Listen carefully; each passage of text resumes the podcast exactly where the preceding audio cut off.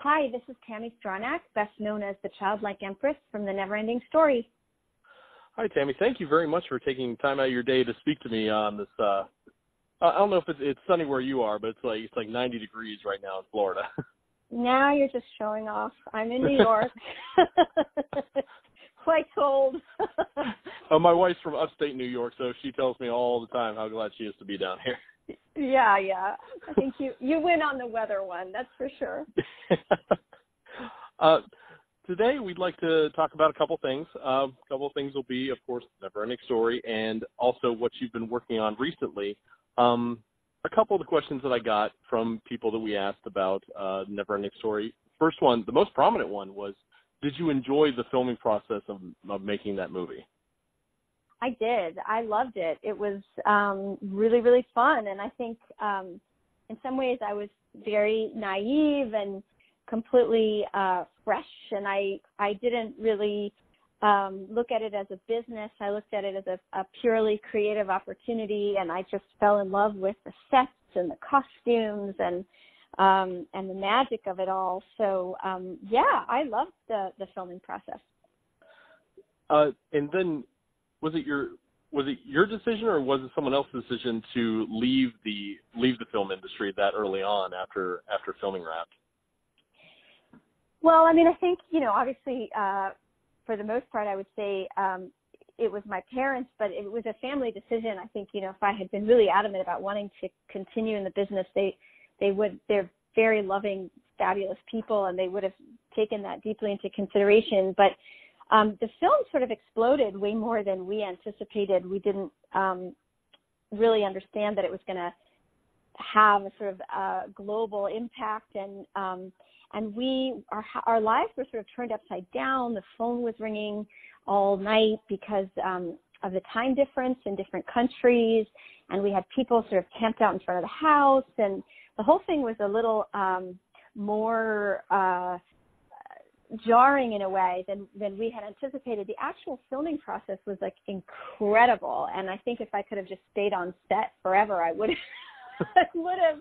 Um, but somehow integrating um, the the you know the the aspect of being a kind of public figure at a young age was really confusing for all of us, including me. Like I was really I met I've, I've recently met some child actors who are just so into it and they love it and you know it's it's this it's like a second skin for them. It's like no problem. But I was as you know just felt really um nervous and uncomfortable and and I didn't want to make a big deal about it and I didn't want to talk about it. it was like the worst celebrity you could imagine. so it just, you know, I think we sort of agreed as a family that while I would continue acting and while I would continue dancing and developing other artistic pursuits that I really cared about, that um, in terms of, of the Hollywood machine and navigating uh, celebrity and navigating the business side of it that we would um, leave that for me as a decision to make it as an adult. So um, it was, you know, it was a it was a extensive family conversation, and that was what we all agreed on at the end. Do you have any words of wisdom out there for the other up and coming actors, like like we see right now with the the the cast of Stranger Things? They're coming up into that kind of environment where out of nowhere this thing exploded and all the focus is on them how should how should they approach that spotlight that gets shined on you 24 hours a day? Well, I do think that the industry's changed a little bit, and and and I think for the better, which is great. And I think that those kids all have each other, like they're a community, and they're not just doing like a film shoot and then disappearing. They're sort of creating a community over time because like a Netflix series, you know, goes on for several years. And I think that that's really great because you have a bunch of other people to kind of navigate with together. um, so I think in that way they're really lucky. And I also think that the sort of social media, it, it has so many drawbacks, obviously, but it also has some positives in that in some ways I think that um, I think that social media can be a tool to kind of make us remember that we're all just people you know that nobody's like very different than anybody else and that in some ways um there's uh if if you can if you can approach it properly, you can use it as a tool to connect and find commonality rather than sort of feel like you're different from or separated from people, which I think could be the drawback for it. So I think to just stay, you know, connected and humble and reiterate the commonalities is is the way to go and that keeps you grounded and keeps you part of the world, which obviously is where you want to be. so so basically using using this the tools of the technology of now to highlight that line between to connect the film industry and the person and making the person the the prominent focus. Yeah, I mean, I think in some ways, you know, this is my personal opinion, but I think in a way, celebrities used to be more um, hard to access. There was like more mm-hmm. mystery, and they were more separated. And I think there was this, I mean, there was this feeling that everyone drinks tea with, you know, some fancy director somewhere, you know, but the truth is like, you know, people just do their laundry and they try to get their kid to school on time and they fail and like, I, you know, I think that as I'm actually like, in some ways I feel like there's, is, there's something useful in de, deglamorizing it and it's just a mm. job, you know, and it's a job and you still have all of life's problems and you still have all of life's realities. And I think that in a way, um, if you can kind of take ownership of um, presenting your image and making it as authentic as possible, as opposed to something that somebody else designed and crafted for you and is being sort of um, makes it even it makes it sort of uncomfortable to be you because it isn't you. right. It's like this designer personality, you know. And I think that if you can somehow take ownership and and really be as authentic as possible and use it as a tool to connect and be real, um, it can it can then become a really positive thing in your life. Okay, I I agree. I agree completely. There's just I, I I'd hate to see more people go through that that stereotypical child film star tumble. I, I guess that's the easiest way to put it. I, I'd like to see them just to grow with the industry. Cause the industry is definitely different from even the, the small amount that I was in it to now is is night and day. And yeah, I, yeah. I hate to I hate to see more more tragedy stories. I want to see more success stories. I want to see young actors build up their build up their talent, build up their uh their resume and yes. I I actually social media definitely does seem like Oh, go ahead. I, Sorry about I, that. I no no no um I interviewed Millie Bobby Brown at a Comic Con. It was really fun. And I asked her, um, you know, uh, about her her goals and her plans, and she she was sort of talking about acting, and and I said, you know, have you thought about directing or producing or writing? And she's like, well, no, no, no, not right now. And I said, you know, I really think you should. Should start thinking about it now. And I think in some way that's a way that the industry can change, and that's a way that the industry can be um, also really fulfilling. Is if we if we allow kids that are involved in the industry to start thinking of themselves as makers and um, and sort of exploring not only helping other people bring their vision to life, which is a really fulfilling creative thing to do, but to also feel empowered to be like, well, what are the stories I want to tell, and what are the roles that I want to act in, um, and to kind of sow that seed in early so that um, there's a sense in which uh, I think you know one of the problems with child actors, and, and definitely one of the concerns that I faced was this notion of kind of turning into a commodity at such a young age when you're really fragile and you're still developing your identity. And you know um it's really easy to kind of get uh knocked around if if you know if your value is sort of turned into you know something if you're in and then you're out you know? Right. Um so i think that if you know i think one way those kids um could navigate it which i'm sure they will um, you know, is to also um, have the adults in their lives and have the uh, people that are steering and mentoring them remind them that they that they can be part of it as creators in addition to performers. Uh, speaking of uh, being a creator, after after your stint in in Hollywood, then you you started creating on your own through music and through dance, correct?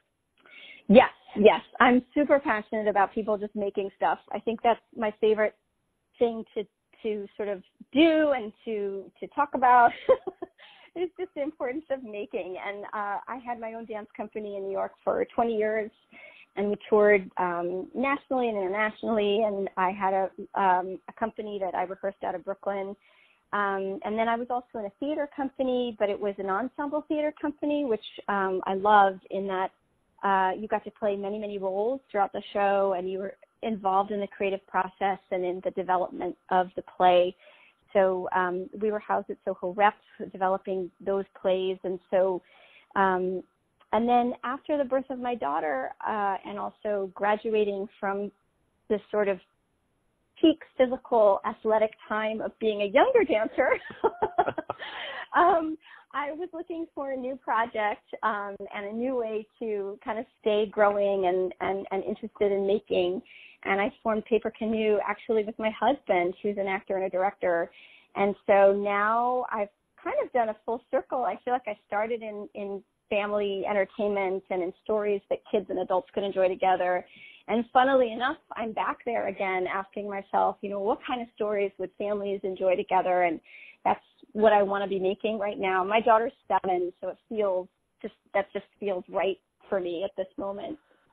So you've got firsthand knowledge of what, of what you need to make family entertainment just right there. If she's not entertained, then Totally. Everything goes by her at the dinner table. She's like, I don't know, mom. I don't know. or she's like really into it and she's like covered the fridge with the drawings and you're like, okay, this is sticky. This is working. so what are what are some of the things that you're working on to come out of this? What are you currently building up to? Well, so I when I started the company a couple of years ago, I started in what I know. You always fold into what you know, and for me, that was uh, live performance. So we uh, developed a show um, that I love and still want to bring back in some new incarnations called Light, and it's a sci-fi dystopia about a, a young a young girl who um, saves the day. The the world, all the light has been sucked out of it. The sun's been stolen, and she has to literally save the day.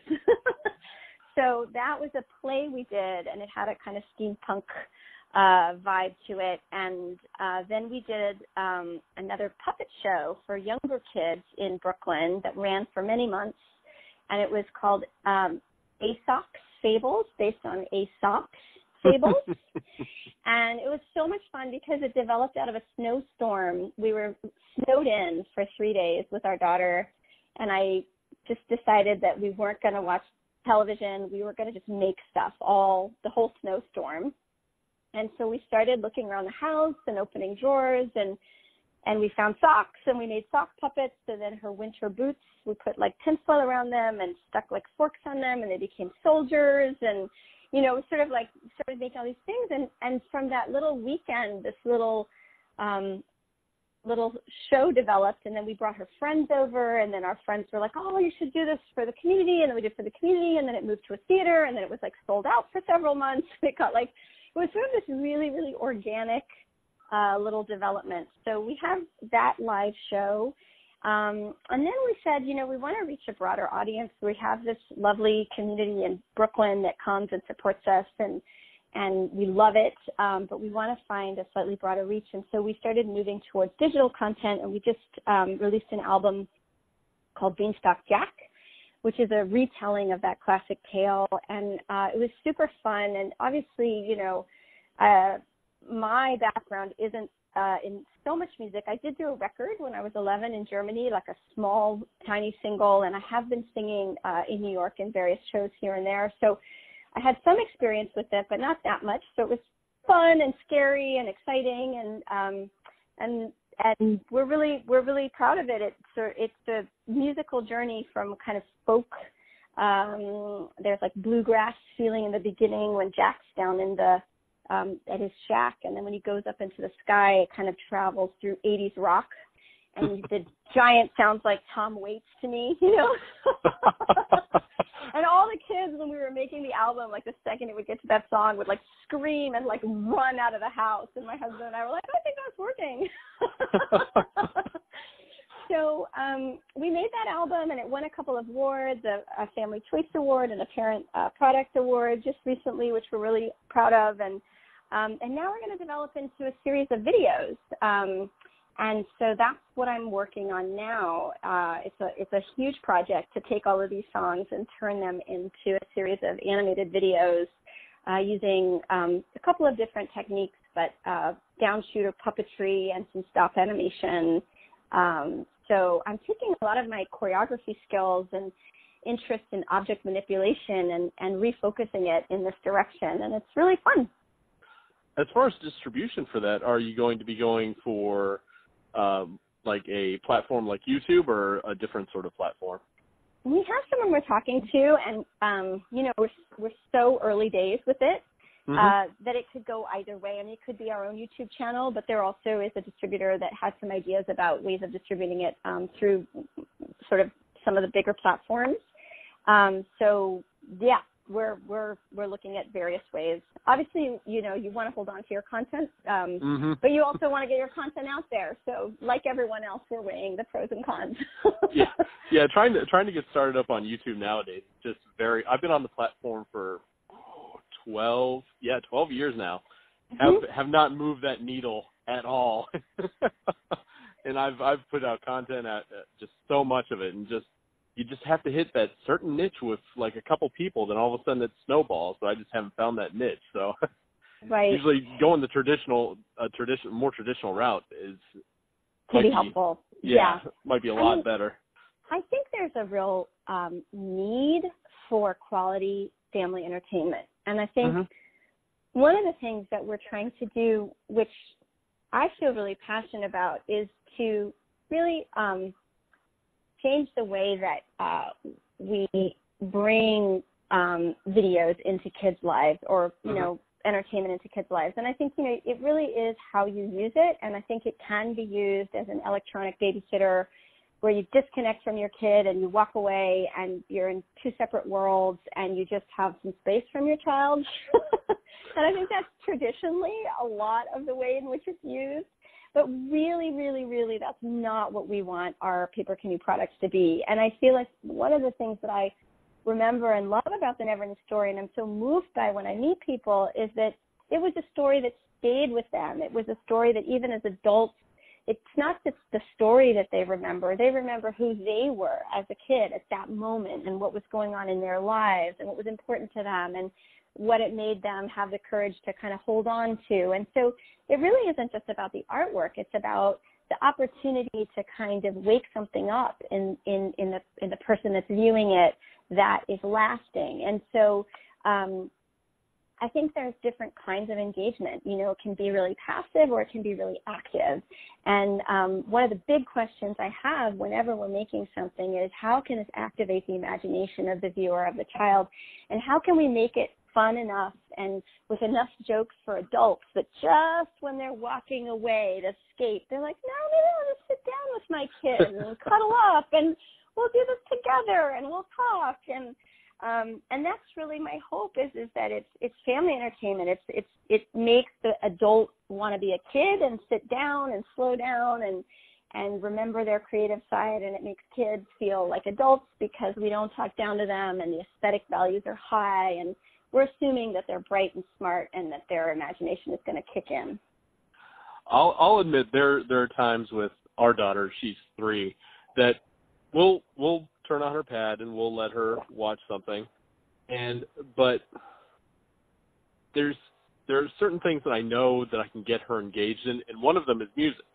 And yeah. I was I was sitting in our bedroom one day, and um Twisted Sister was on, and my daughter Delia walked in, and I was like, "It's it's just safe enough that you can watch it, no problem." And then I then I started figuring out her tastes in music are so eclectic, and she gets so animated mm-hmm. when she when she hear, hears certain types of music. That I was like, "Okay, I need to explore this more." and find find more things like this because if she's just sitting there watching a Disney show or watching a Minions movie uh, that, that she's yeah, just watching. Wanna, she's you, not you actively expand, participating. Yeah, you want to expand the palette, and I think that that's what's so cool about kids. I mean, it's really fun to create things for kids because they're at an age where they haven't like been told what they should like and what they shouldn't. You know, like they're mm-hmm. not worried about.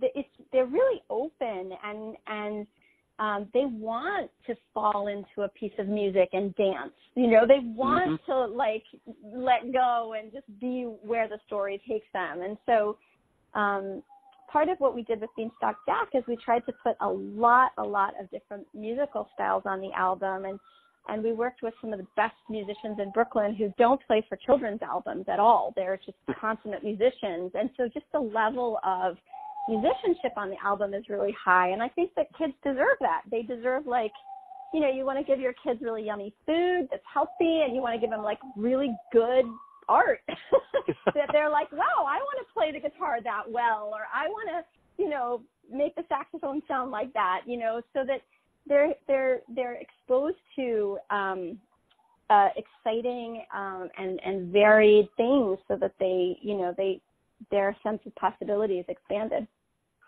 When you're trying to get a child interested in the arts, what is it's kind of a two part question. What is the right age to start pursuing that seriously and not just as a experimental watch and learn? And getting them involved um like seriously, like actually paying for the lessons and taking them to right. a music store and letting them possibly, you know, break a, a sixteen hundred dollar Gibson or something like that?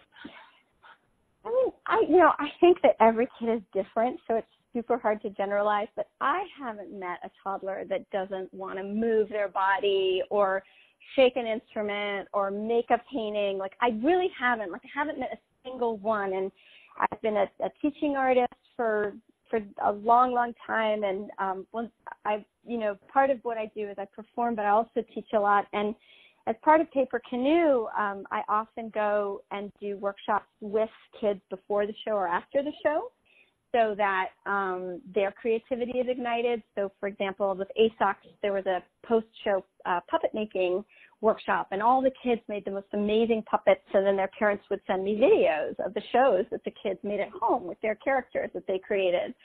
Um, so, I really think that you you there's no you need to start right away because all you're doing in encouraging a kid to be artistic is you're just encouraging them to be imaginative, and I think the we all need imagination, right? When our tax bill comes and we can't pay it, right? Get imaginative, right? Like we all we all stumble into trouble in life and like what's going to get you what's going to solve the problem? Like your own ingenuity, your own creativity. Like there's no there's no you can't put a price on that. It's it's the most valuable thing you have is your ability to think, your ability to conceptualize a solution, your ability to craft something that you feel represents you authentically and and is is you know an expression of who you are that kind of makes you feel like you have space in the world so i think you have to start right away and and it'll it you know you might end up being a scientist but the the must the sort of brain memory of being creative and of problem solving and finding new doors that's going to serve you in whatever capacity. It's going to serve you as a you know as a mom as a president as a like anything. Like you people need to be imaginative you know? Is like taking like taking dance classes for for children is is there a certain certain thing to look out for when you when you get them started into that with classes are there things you should be on the lookout like how how they're being instructed in dance or anything like that well, again, it's just I think kids are really different, and I think some kids really need structure, and those kids should be given the opportunity to be in really structured environments like a ballet environment. And I think some kids really crave uh, improvisatory movement, and they're going to get kind of shut down in a ballet class. And I, mm-hmm. I think you just need to see who your child is, and then give them the things that make them feel, uh, you know, most able to to kind of explore. Um, my my daughter, I love ballet. I was a complete bunhead. I was in ballet as often as I could be, and just wanted to be on the toe shoes as early as possible. And my daughter's completely not interested in that. You know, she's uh she's like a mo she well, I ended up being a modern dancer so maybe it's from looking at me but she just wants to do like creative dance and she has this whole routine she created on these rings where she spins and like you know it's like so i can't you know force her into ballet class it doesn't it doesn't make sense um mm-hmm. so i think you just have to be really observant about who your child is and and there really isn't a one one size fits all solution. But i mean my daughter was on stage at at one years old. She had her first new york premiere at one. We did a, a dance show with professional uh, dancers and their children and um it was an improvisation for an improvisation festival and it was you know we were terrified because here we were six professional dancers with our essentially our toddlers and you're so used to being polished on stage and being in command of every movement and every balance and you know suddenly you have your toddler on stage and you're like oh my god you know what's going to happen? And it was so amazing because it really captured the um just the the incredible juggling act that being a parent is. You know you're trying to do a solo and finish your turn and and then you see your child climbing up some stairs and you have to stop and run away. And the audience was just cracking up because it like literally just you know right in front of them was this sort of crazy juggling act we all do with trying to kind of be our adult selves and complete a task and keep our children from falling off something. Yeah i'm i'm no stranger to that. My da- my daughter likes to climb things that she she shouldn't, like rope ladders and everything. So like, look how high I got, Daddy, and then she decides she wants to take a free fall off of it. yeah. Yeah. yeah. It was um, a fun it was a fun project because I also think you know a lot of times dancers try to be so polished and kind of perfect and in control and sticking kids in the show was such a radical idea, you know, sort of so unconventional. We were all like, we're crazy for doing this. and it, it just ended up being a really fun thing. So that was my daughter's first show. um, speaking more of the adult, uh, I don't want to say adult entertainment. That just sounds yeah. really bad. uh, entertainment geared more towards adults. Yes, I totally get. uh, um, Ultra Low is a project that uh, you mentioned that you have a uh, a role in, and can you tell us more about that? Sure, sure. So um, I uh, definitely have been um, thinking about acting again and uh, wondering, you know, how exactly to kind of maneuver my way back in. And over the years, I've gotten different scripts, and um, and I just was too busy, and it wasn't my focus. But Ultra Low uh, the script came across my desk, and um, it was a kind of very clever idea about a film in a film, um, where there's sort of it. It talks about how hard it is to make a film, and as someone who's been making and producing works in New York for the last 20 years, I had a lot of sympathy for the sort of notion of just how crazy and hard it is to make to make an art project, to make a film and um, and everyone in the film plays themselves. And so I was invited to come in and do a, a cameo as myself, doing a Q and I do a lot of Q and A's. Um, I'm also a, a, a dance professor in New York City, and so Q and A's are. It was sort of like, well, I do a lot of those. I sure I'll come in and do a Q and A. so it was a fun uh, way to kind of uh, get back into doing a little bit of film because um, I get to play me, and so I don't have to worry too much about doing that wrong. Um, and uh, but it was also just a nice way to you know be back in in that environment, and it really confirmed for me that um, I really do miss I do really miss acting, and now that my my dance career is shifting gears, um, I'm back in on camera classes, and I'm looking at scripts, and um, and so I'm excited about uh, opening that chapter again is there a certain passion project that you'd like to be attached with or a certain movie that you'd like to be a part of? Um oh my god i speaking of stranger things i'm like addicted to that show. Yeah i would love a little cameo in that. I don't know some kind of funny 80s cameo would be would be awesome. But um i think you know the material that really speaks to me is stuff that is more um, sci-fi fantasy. I mm-hmm. do really, I do really like that genre. I feel like in some ways when things are too close to reality, we can almost like tune out because then we start to um, get stressed. Mm-hmm. it's like too close to home, you know.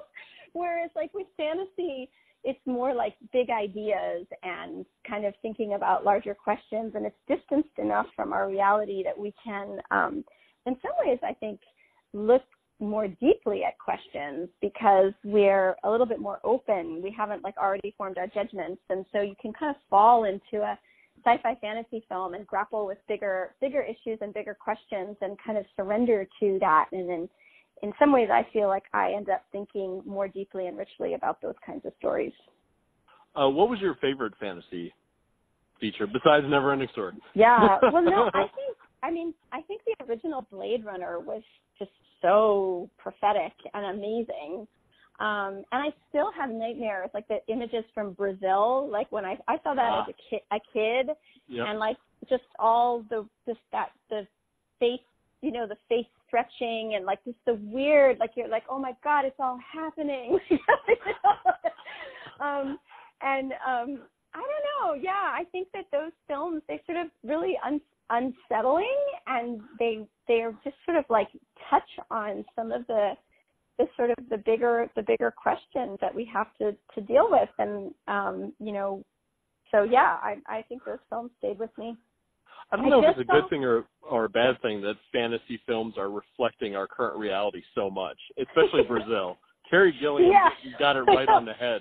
I know, I know, it's terrifying. Did you see um The Shape of Water? I just saw that, yeah. and it, yeah. it was so beautiful. I mean, films like that, you just want to, you know, you're like, please, yes, I want to be back in that. You know, um, that film was genius. I just I loved it. I think it's um I saw it on Valentine's Day. It was very romantic. uh, Del Toro just has that. He, he has some weird insight into what we want to see in fantasy, and then and then uh and then uh Doug, his portrayal behind any mask is always so amazing. No matter what, how many prostheses you put in front of him, you can still tell it's him, and his his performances are always knockout. It's just the, the acting in that film across the board. I mean, it just wasn't a sing. I mean, every single performance was incredible, and and yeah, the story's so moving. You know. Uh, let's see, what else do we have here? Oh, when can we see Ultra Low? When is that supposed to be out? I didn't see a release date or anything listed on you that. Know, I I'm sort of not. um I'm not. uh I don't have that information. Um, ah, okay. I do know that it's in its sort of final editing stages right now. Okay. And so it should be really soon. Um, but I don't actually know the release date. I wasn't told. And I saw in this email here that I got when we were setting this up that, that you were advocating for uh, Peter Jackson's remake of Neverending Story. Can you tell me a little bit more about that? Because I'm totally out of the loop there. I was advocating. Well, no. Um, I mean, what I understand is that the rights to the Neverending Story are completely locked up. Like I know Leonardo DiCaprio had them for a while. I hmm. know. I mean, really, really, really big power players had the rights, and they were not able to uh, get the Michael Ende Foundation to budge on um, reissuing the rights to do another version of it. So people ask me about it all the time, but from what I hear, and uh, it's you know definitely going to be very, very difficult. A lot of people who you'd think would be able to get that to budge were not able to get it to budge. Huh. So we'll see. But yeah, I'm not I'm not holding uh, hmm. my breath for that. Uh, if if eventually, because everything gets a remake or a reboot eventually in Hollywood, if the Neverending Story were to restart, what would you like to see out of it to make it special for a new generation? Um. Well, I think that um, you know the. I think that in many ways, what was really um, lovely about the, the, the film, in my opinion, um, is just that they were using um, puppets that were manipulated by people. I mean, they were enormous, mm-hmm. so each puppet had like six or seven people manipulating it, you know. But I think that my hope is if that they did do a remake, that there would be a sort of careful consideration of not over green screening everything. That they would, you know, now we have ana, ana what's it called, animatronics, where it's sort of like, you know, robotics, and mm-hmm. there's so there's but it's still like a thing in the world. Um, and I think that you know, just not losing that sense of handmade human um, thing. Like I don't know, I I really love that about it. But I think it's you know completely it could be updated and things have moved so far forward on that level. But just a kind of careful balance um, to kind of work with the technology that exists without losing um, kind of some of the soul that having those handmade, hand operated things bring to things. I guess when you when you have something when you're told to look at like a tennis ball and that's supposed to be something on a green screen, I guess there's something that's lost in the performance of actually having something physically there to interact with. I mean, you know, it's an interesting question because, like, on stage, you don't have those things, right? You're mm-hmm. constantly imagining that a scenario. And so, in many ways, I have more experience acting, not looking at a tennis ball, but being on a stage where, you know, the, the, the world that I'm in is, is really painted by the imagination. So, it's not that I, I don't think that that's a really powerful and useful thing to do. I just think that, like, for example, in in in the shape of water, you know, each each each image was so carefully chosen. Just the specific alarm clock and the specific pot goes on the stove, and there's such a, a sort of careful, loving attention to the aesthetic details of it. Mm-hmm. And I think sometimes, um, you know.